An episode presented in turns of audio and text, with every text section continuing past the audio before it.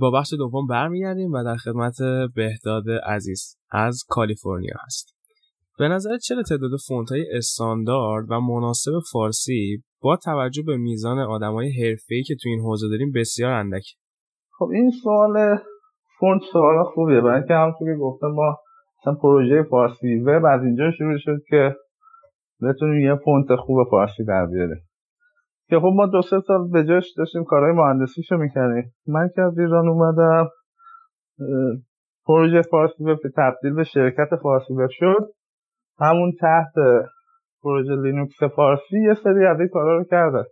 که خب اون موقع کاری که کردن این بود که همین فونتایی که رایج بود که به قول برای بدنه اصلی فونتای ایرانیه نازنین باشه میترا باشه نمی‌دونم. زر تیتر. اینا رو گرفتن تبدیل به یونیکود کردن و یه خورده تر تمیز کردن release کرده. ولی بعد من که رفتم خارج و بیشتر توی فدورا و ردهت و گنوم و اینا که مشغول شدم به خصوص بعد از اینکه ردهت شروع به کار کردم خب من دلم می‌خواست این فونتا رو روی لینوکس داشته باشم بتونم تو فدورا بزنم install کنه اینا رو. بعد داده متوجه که خب بابا این فونتا درست که همه تو ایران کپیشون می‌کردن این و ما ما که میگم یعنی فارسی وب گرفته و اینا رو اسم G, GPL روش گذاشته و release کرده. ولی خب در واقع اینجوری کار نمی‌کنه برای که کپی رایت این فونتا گم شده. اصلا ما نمی‌دونیم کی صاحب کپی رایت ایناست. منتها چون نمی‌دونیم معنیش این نیست که اجازه داریم هر کار بخوایم باهاش بکنیم. اینه که این فونتا رو مثلا برای مثلا ما هیچ وقت توی distribution ردهت نداشتیم. حالا نمی‌دونم شاید اخیرا یکی یواشکی زده باشه تو برای که وکیلا رو نمی‌تونستیم راضی کنیم که اینا واقعا GPL که نبودن. نه خب مثلا تو دبیان زده بودنشون تو. بعد خب حالا من و روزبه و بقیه بچه‌های فارسی دیگه focus مون عوض شد دیگه. من رفتم دنبال کار مهندسی روزبه هم همینطور. یه پروژه ای از زیر از تو دل پروژه فارسی وب در بعدا به نام فارسی تل که اینا کارشون این بود که اندروید رو فارسی کردن در واقع.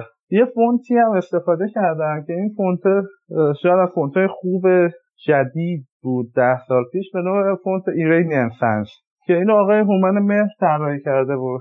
دوباره این هم از همون پروژه های یا لینوکس ملی یا تحت تکفا یه پروژه نیمه دولتی در اومده بود. یا مثلا فونت ایران نستعلیق همینطور دوباره یه پروژه دولتی بوده. اینا اتفاقی که افتاد اینه که اصلا قرار بوده open source باشن. و طراح و همه می‌دونن اینو. ولی هیچ وقت اینا با license درست open source release نشدن توسط اون کسی که صاحب ایناست که یه ارگان دولتی بوده. در اینا این دو سه تا قلم یا قلم نیریزی هم تو هم نیریزی اینا نفتالی ایرانی مشکلشون اینه که صاحبشون رو ما نمی‌تونیم پیدا کنیم راضی کنیم که آقا یه release ی که توش درست نوشته این license open source داره ازشون اتفاق بیفته. حالا این من دارم سعی می‌کنم پیگیری کنم ولی خب سخته. خلاصه بعد از اون این قضایا مال مثلا 2006 2007 اون حوالی بود. 8 شاید یادم نمیاد. ولی برسیم به جدیدتر مثلا سه سال پیش به نظر من بهترین فونتی که license تر تمیز داشت و خوانا بود برای فارسی فونت Droid Arabic نسخ بود که الان شده همون جزء پروژه Noto که پروژه تیم ماست توی گوگل. اون فونت default اندروید یعنی شما اگه اندروید استفاده کنید اگه HTC یا سامسونگ یا هر کسی که دو دستکاری کرده فونتش عوض نکرده باشه اون فونت فارسی که می‌گیرید Noto نسخ یا Droid نسخه. و به نظر من این فونت خیلی فونت خواندنی و زیباست. زیبا حالا نمی‌دونم در همون حد که فونت default می‌تونه زیبا باشه. و این روی Google Fonts هم هست و من خودم رو وبسایتم اینو استفاده می‌کنم. طراح های داخل ایران هستن زیاد هم هستن. من پارسال بعد هفت سال برگشتم ایران و با خیلی از اینا دیدار داشتم اتفاقا و کارهای جالبی هم دارن می‌کنن. ولی خب اونا هم خیلی هاشون کار اوپن سورس نمی‌کنن. برای خب شغلش رو ازش در واقع نون در میارن.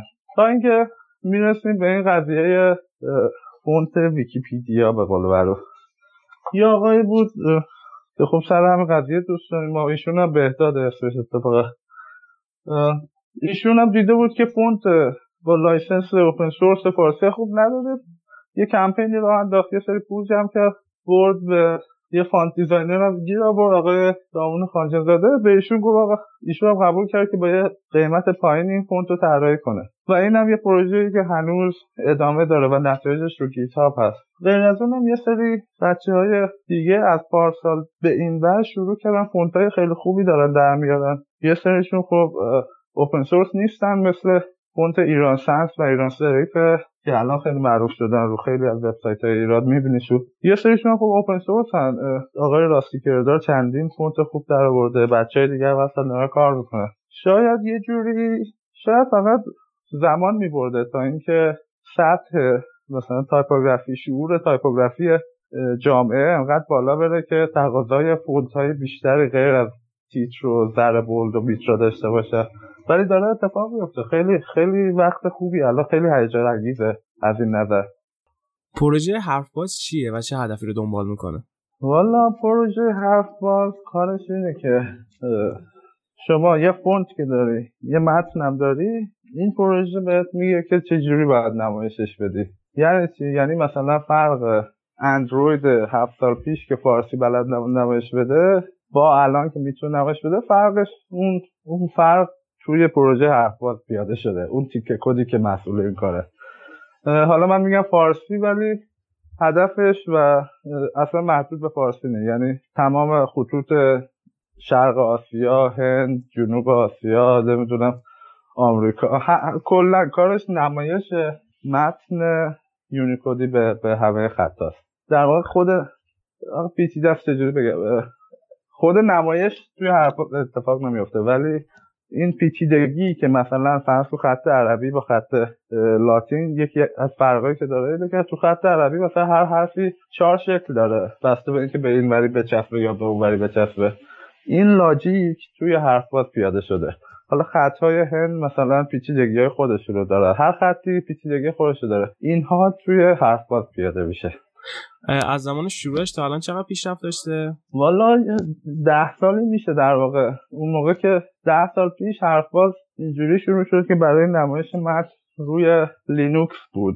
و الان خب به جای رسیده که اول از نظر درصد تکمیل کامله. کامل شده. یعنی تمام امکاناتی که می‌خواستیم پیاده کنیم کردیم. و خب الان روی فایرفاکس رو تمام پلتفرما کروم تمام پلتفرما اندروید و کل لینوکس و کل هر سیستم دیگه ای که از basically مایکروسافت اپل ادوبی نباشه همه بقیه از حرف استفاده می‌کنه.